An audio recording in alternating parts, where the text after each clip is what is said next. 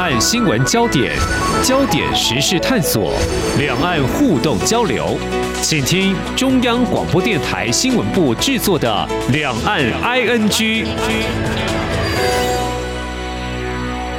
听众朋友，你好，我是黄丽杰，欢迎收听《两岸 ING》节目。我们今天一起关注明年总统大选的议题。目前我们知道是民进党、国民党跟民众党三党角逐的局面。不过今天特别是要来关注过去这两个月来国民党所征召的新北市长侯友谊，他的民调是低迷的。那么当然这段期间有换人批战跑的声音。不过在昨天七月二十三号，国民党全代会通过提名了侯友。谊怎么样来看这阵子蓝营的不同杂音，能不能够走过风风雨雨，团结一心呢？还有结合非绿力量翻转民进党执政的目标，渴望达成吗？至于呃所提的两岸论述，来确保两岸和平，有没有一些挑战呢？我们在今天特别邀请彰化师范大学公共事务与公民教育学系副教授刘兆龙观察探讨，非常欢迎刘副教授，你好。各位听众朋友，大家好，我是彰化师大刘兆龙。嗯，副教授，我们就从两个月前开始说起好了。国民党当时征召新北市长侯友谊角逐明年总统大位，有什么样考量？或许一般人会觉得，在二零二二年的时候，在这个新北市的选举，他选的非常漂亮，因为当时他拿下了一百一十五万多票嘛，对不对？那这样一个广大民意支持，是不是也让国民党非常有信心？虽然在国民党初选的时候，其实我们看到红海创办人郭台铭就有一些动作了，您会怎么样来观察呢？正如主持人所言，哈，侯友谊被提名的原因，的确是在二零二二年的时候，他的县长选举赢得全国第一高票的一个战果，然后同时他把他的对手林佳龙这个狠狠甩出了四十万票的一个距离啊，那当然这个就是让国民党看到他觉得他潜力无穷的第一个原因啊。那第二个原因是在于说，侯友谊他在新北市长任内，哈，他的治理算是中规中矩啊。然后呢，争议没有那么多。那而且他个人来讲的话，他因为是警察出身，所以说他在过去来讲，他的行政经历来讲的话，上升完整，因为他也当过桃园县的副县长。嗯，然后新北市的副市长、新北市市长，所以国民党他在栽培人选的时候，他是从这个角度来做一个思考的。嗯，其实不管是国民党或民进党，就说呃，过去曾经担任过新北市长，后来来角逐总统大位的也是有人啊。当然会有肯定，不过也有一些会抨击啊。但是很快的，就是为什么他被征召之后啊，这个民调呢就。似乎是节节的大幅落后，这要怎么来看？呃，媒体是有这样报道，在所谓的征召作业，是不是并不是完全透明？这会不会形成国民党内部会有一点点的猜忌呢？您会怎么样来看这个问题啊？呃，诚如主持人所言呢，当然有部分是国民党自己内部的问题跟杂音，因为国民党本来就是一个山头林立的政党啊。嗯，例如说好了，过去的韩粉啊、韩系的人呐，哈，那或者是地方派系等等。那侯友谊基本上来讲，他跟地方派系的渊源并不深，是。所以从国民党内部的角度来看的话，他并没有获得广大地方派系的支持。这是可以想见的。例如说，呃，王金平对他的态度就是一个可以观察的指标。好，这第一个。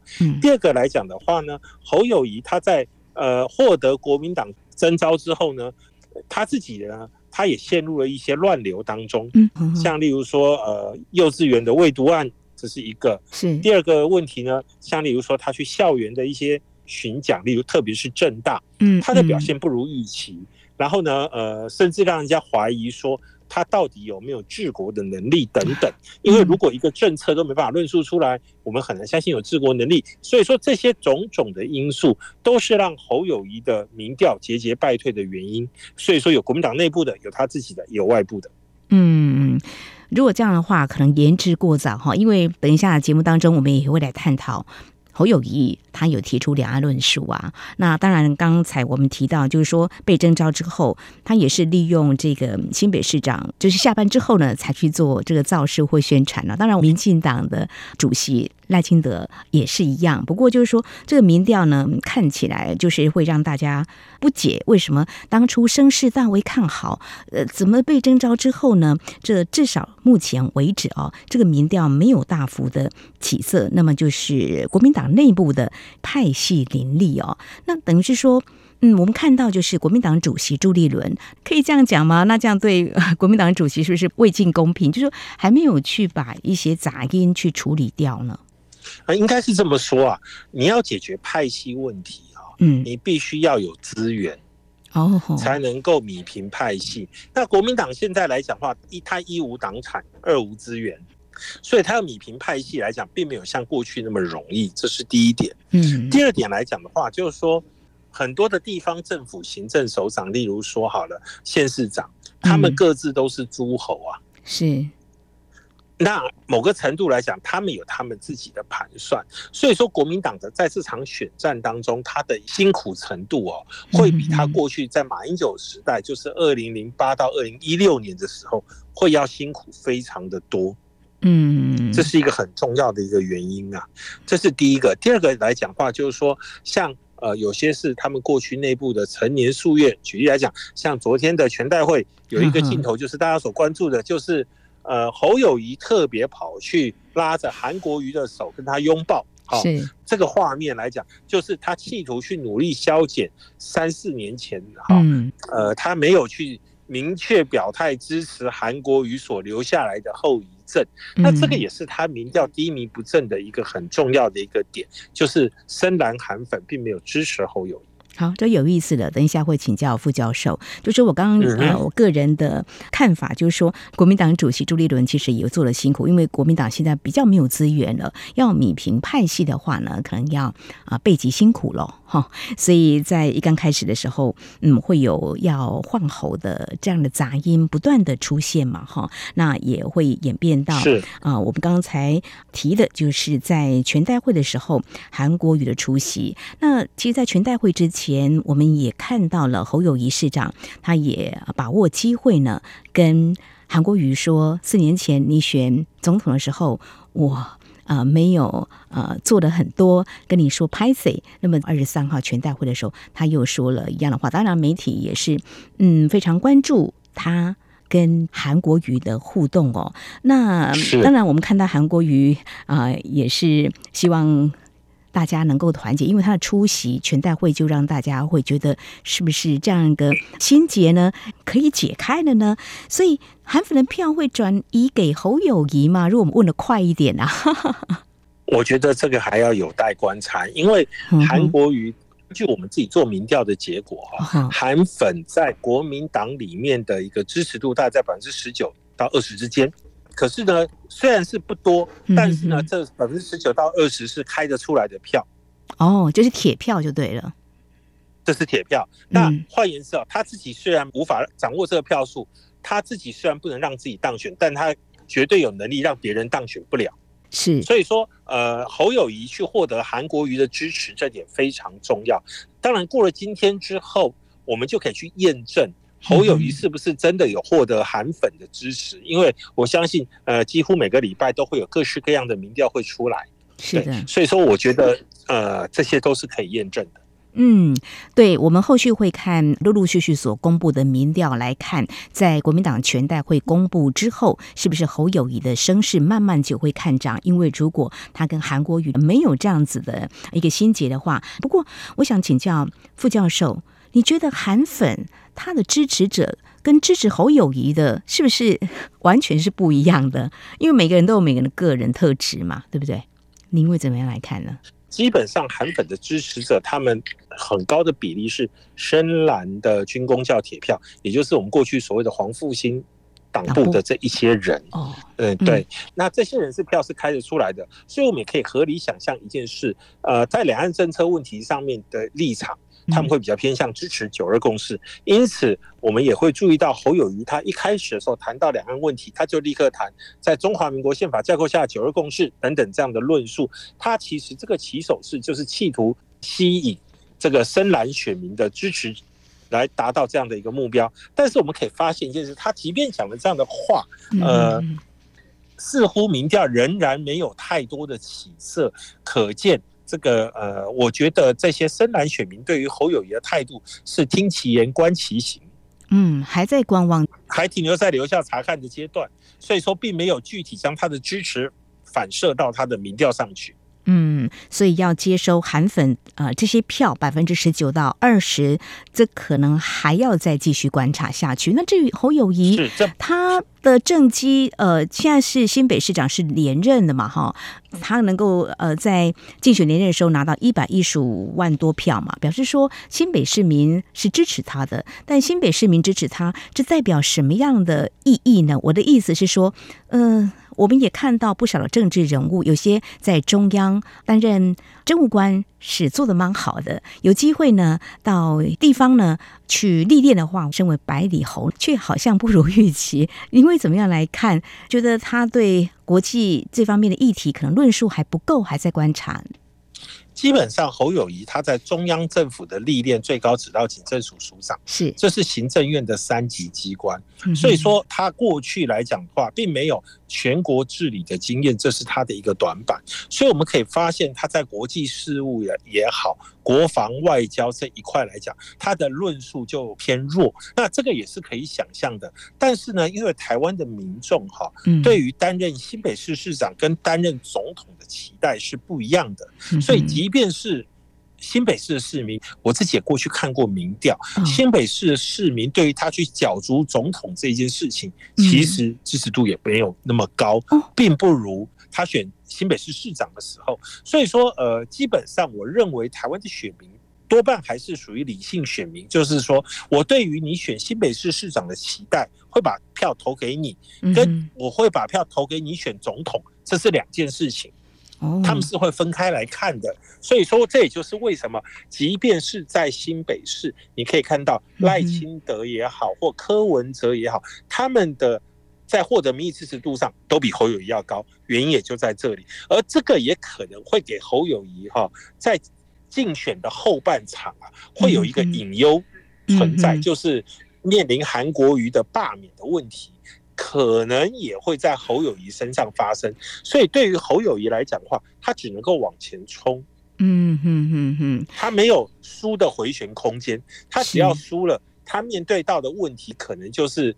罢免的问题，而如果真的有发生这件事情的话，这可能也会形成台湾的一个新的一个政治惯例，就是说，呃，你担任六都的市长的人，好，因为现在我们几乎历任总统都是有这样历练的人，你如果要角逐总统，你就要思想准备，就是说，人民可能会认为说你在选举的时候背弃他。嗯哼哼哼，这个就会形成让所有的政治精英在选择的他的发展路径的过程当中，必须要有更缜密的思考跟准备。没有错，呃，刚提到就是韩国瑜嘛，之前是担任啊高雄市长，后来来竞逐总统大位，结果呃因为败选，后来也被罢免了哈，所以大家可能还会有蛮深刻的印象，就是在二零二二年的新北市长选举，那个时候代表民进党参选就是前交通部长林佳龙，他就会呃说，你会做满四年吗？啊，那个时候就有抛出这样的质疑了哈。那或许在那个时候，大家会觉得为什么会去啊针对啊这个方向会去质疑呃新北市长侯友谊在竞选连任？但是现在这个可能是未来大家要持续去观察，虽然现在还没有是啊再被拿出来检视，但是很快的，也许就有可能这个议题。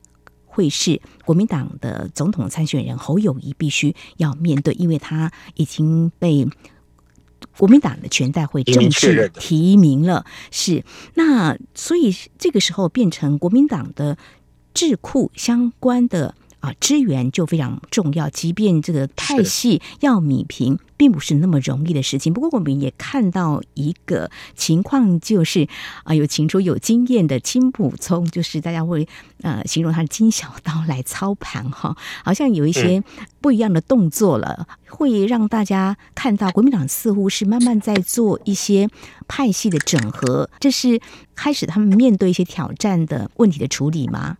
是的，大概在上礼拜吧，金普聪去拜会了云林县的张荣卫。张荣卫，那张荣卫来讲的话，他是台湾非常有代表性的派系首脑。嗯，那为什么呢？因为他的妹婿张永成是中华民国农会总干事。嗯、那农会是台湾的，应该讲应该是国民党的地方派系的一个非常有代表性的一个组织，因为他的组织遍布各乡镇市。嗯、那所以说他。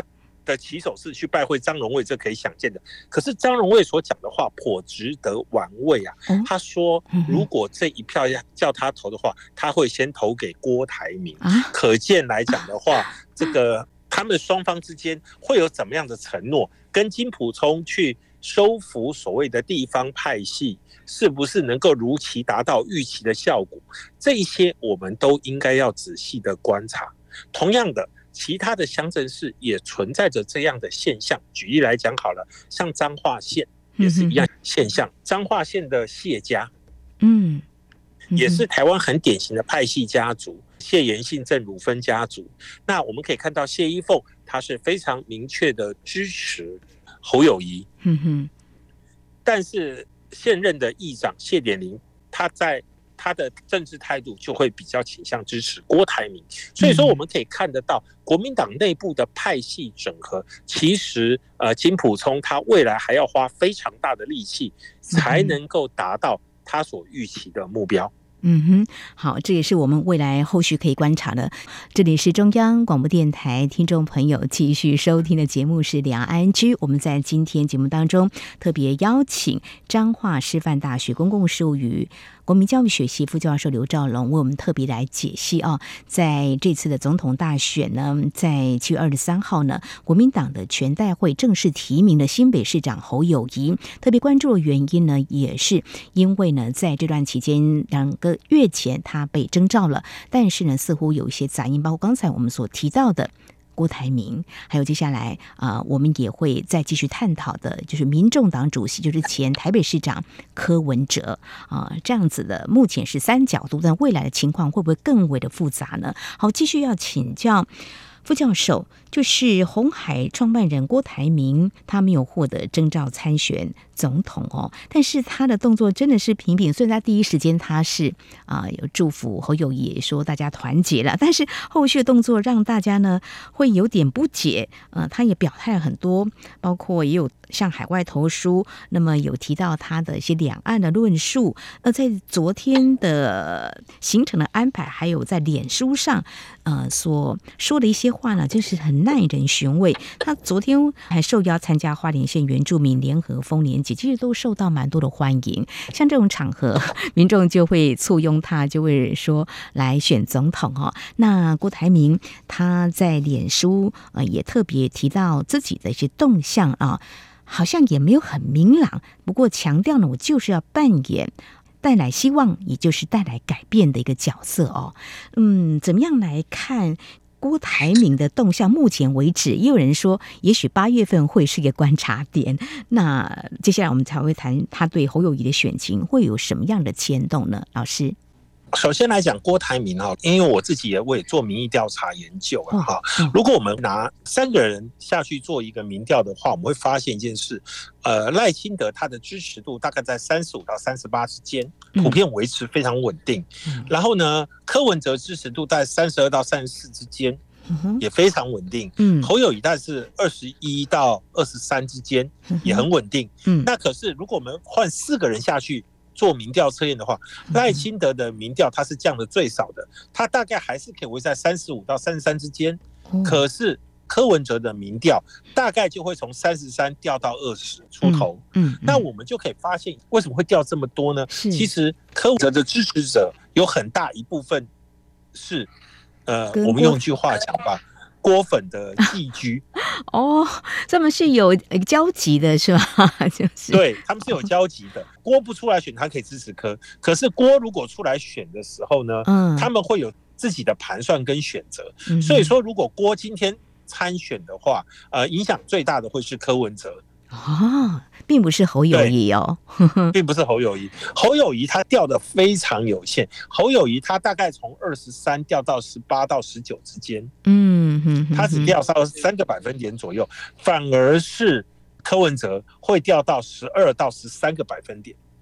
哦，这样子啊，所以就说侯友谊他如果也没有把握能够全数拿到韩粉的支持票，但是如果说郭愿意呃挺他一下，如果说他没有独立参选，哇，这个票呃是蛮可以去把握的，而且一方面也会打击到柯文哲就对了。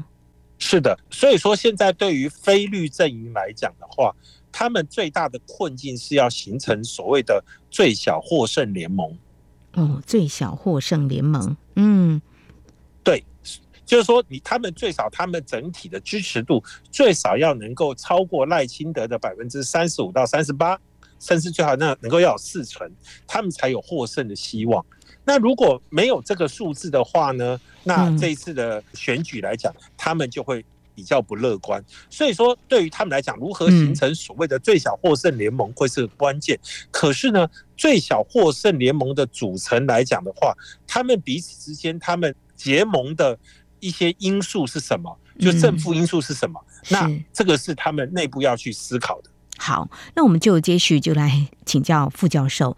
外界其实都有这样的呃传言呐，哈，就国民党跟民众党是不是可以合作呢？我们看到国民党主席朱立伦昨天在这个全代会喊出要力促非绿形成执政大联盟，哈，有没有可能呢？那这样子蓝白合如果真的成功，按照老师你所做的民调的话，诶，是有可能来跟民进党总统参选人赖清德来对决的喽。嗯，呃，如果他们真的有合作成功，当然是可能的。可是这也必须建立在一些前提之下，就是说，那谁愿意做大呢？对，谁愿意做小呢？是。那这个所谓的最小获胜联盟呢，在这过程当中，谁愿意拿什么东西出来交换什么呢？那其实这是一个非常复杂的交换过程。那因此来讲的话，甚至是在交换过程当中，哪一个点谈崩了？这个联盟也不见得容易组成，所以说我们可以看得到，他们不是没有做这样尝试。例如说，民众党他在基隆的选区，或者是在特定的一些选区，刻意礼让谁或提名谁或不提名谁。好，那我们都可以看到他们在做这样的努力。所以说这件事情不见得不可能，但是我还是要讲一句话：你要形成这样的联盟关系，呃，它是一个非常复杂的赛局过程。那我们可以慢慢的观察。嗯，没有错。比如说，现在立委的参选人的提名作业呢，也应该要接近尾声了。那民众党当然也希望自己的党的提名的立委能够胜选哈。那国民党在这个部分，大家是不是会合作呢？这个提名的部分谁会让呢？谁来合呢？哈，可能大家要来观察的。柯文哲愿意当副手吗？这也又是一个问题。因为民众党主席柯文哲昨天就回应了朱立伦说，蓝白合。应是价值理念的讨论，这说的非常抽象哈，不是权位的分配哦。但是会怎么样来做呢？立委张其禄跟赖香伶是说，国民党在优势选区很难礼让别人，立委选战蓝白合不太可能，这只是点出其中的一个部分而已。到底要怎么样来谈呢？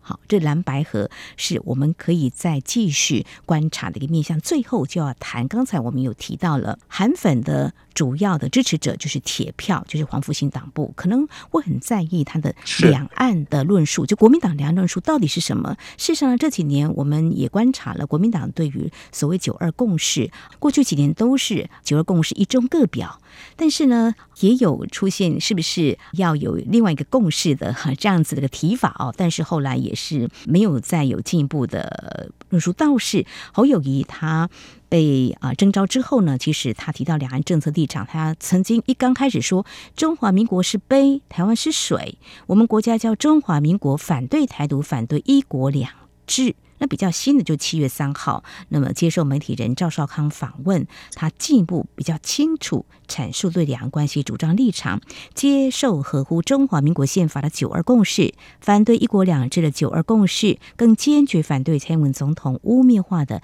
九二共识。好，这个部分的话，我想请老师先告诉我们您的观察，这样的论述会不会在党内呢获得比较高的支持？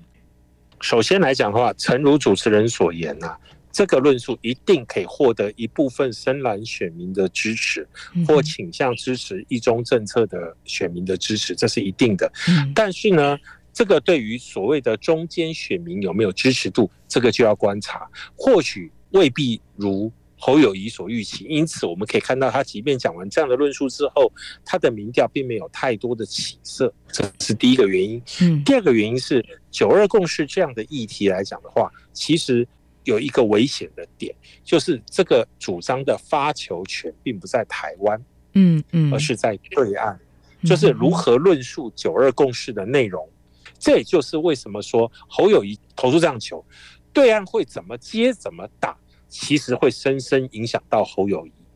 嗯哼，好，能不能够去拓展票源，就中间选民的票，这是一个。另外，也就是说，我们在台湾是没有发球权的，所以其实我们在第一时间也看到国台办的发言人透过书面新闻稿就说，九二共识是一九九二年海协会跟台湾海基会经两岸双方分别授权商谈达成的。九二共识的核心意涵是海峡两岸同属一个中国，明确界定了两岸关系的根本性质是。是两岸关系和平发展的政治基础，是维护台海和平稳定的定海神针。听起来就是多年来中国大陆他们所持这个九二共识这个政治立场。但是侯友谊他所提出这样的意涵，到底是不是跟中国大陆呢？他们所指的“九二共识”的意涵是一致的呢？我想这也是值得我们后续的观察。当然，我想还有一个观察点呢、啊，因为现在国民党一定会请所有资源来支援侯友谊。他好像还没有访问美国嘛，哈。如果到美国的话，也许这样的论述会说得更清楚，对不对？应该是可以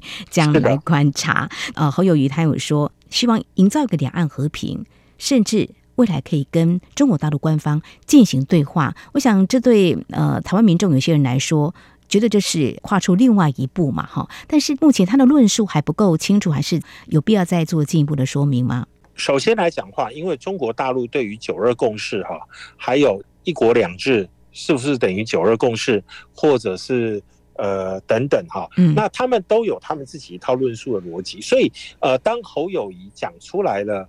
他的有关于九二共识的论述之后，他也会陷入到一个困境里面去，就是他如何去解释中国大陆对于九二共识的论述，而他的解释能否为中国大陆官方所接受，跟台湾内部所接受，这会是他面临到的第二个困境。所以说，对于侯友谊来讲，这两个困境他如果无法解决的话，他是否能够利用他的九二共识论述去拓展票源？这件事情值得观察。嗯哼哼，所以呢，还有将近半年的时间哈。我想，两岸的议题的两岸关系这个部分，对总统大选呢，呃，是影响是还蛮重要的一个因素的。所以我们刚刚提到说，他有可能会前往美国，包括赖副总统，除了在七月五号有投书，《华尔街日报》也在。